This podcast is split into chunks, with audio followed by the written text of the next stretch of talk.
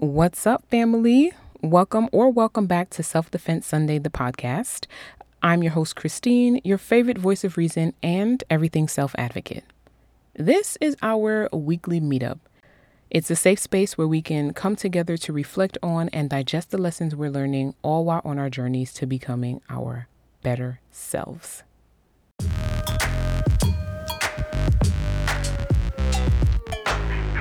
Are you listening? If you've been keeping up with the weeks, you'll know that it's time. Yep, it's the last Sunday of the month, so we are going to be reviewing, and I use the term reviewing loosely. We are going to review a new novel that I have read. I am on track to read a dozen books this year, and what better way to keep me on progress, to hold myself accountable, than by inserting my thoughts on the books that I've read right here into our weekly meetups? Because I can't be by myself when I say that I want to become like a well read black girl. You know what I mean?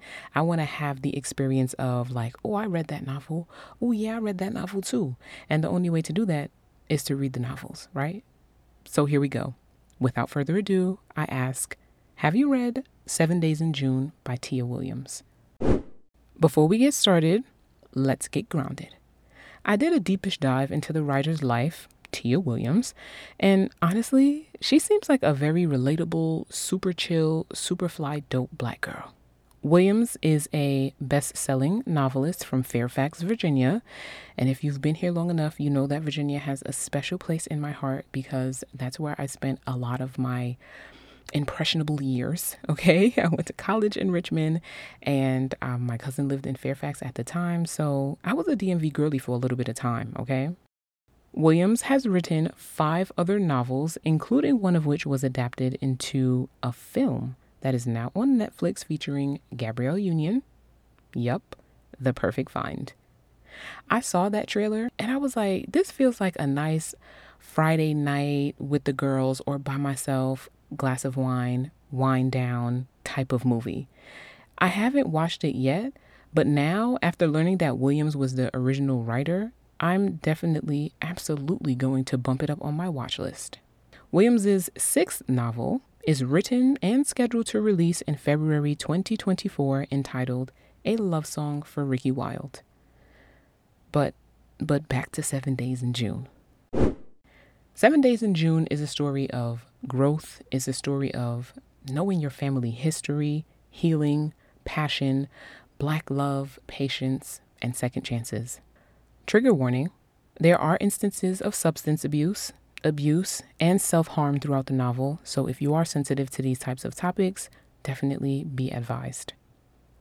In the book Seven Days in June, the main character, Eva Mercy, is a writer, a divorcee, a single mom, and silent sufferer of debilitating migraines. In the beginning of the book, we are welcomed with the history of a series that she has been very devoted to for years. Okay, she's been writing all of these books. She is at a point in her writing career right now where she's supposed to be writing a new novel to go in the series. And I believe that this book was supposed to like wrap the series up and close it off for her, right?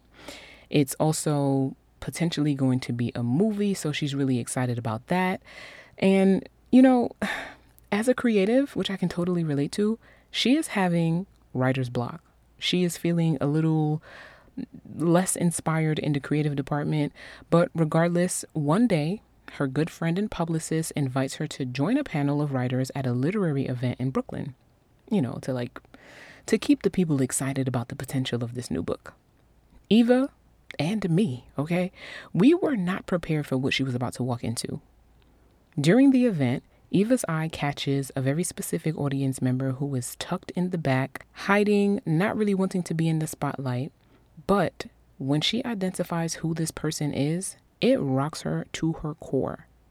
Flustered, confused, in disbelief, and as you can imagine, right at the onset of a migraine, Eva is looking at this person. She is fully engaging with this person. They are interacting with her, surprisingly, having read all of her books. But who is this person? It's Shane, Shane Hall.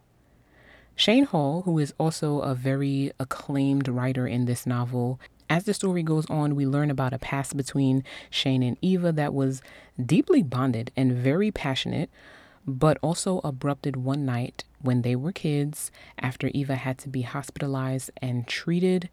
She woke up to find that Shane was nowhere to be found. Broken, hurt, and feeling betrayed, she tried her best to move on, and here we are, 15 years later, at an event in Brooklyn, and who walks in the door? It's Shane. What has this man been up to all of these 15 years?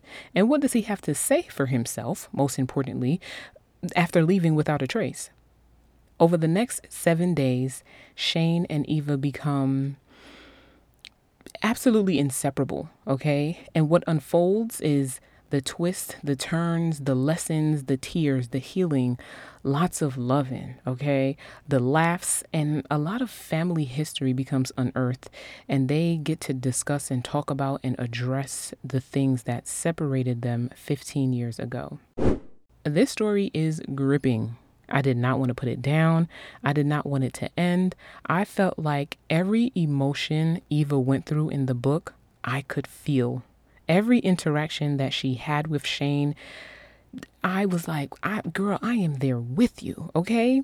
Every emotion, every question, I, I was I was invested. I am also an undercover hopeless romantic, and this book had me in my feelings from start to finish.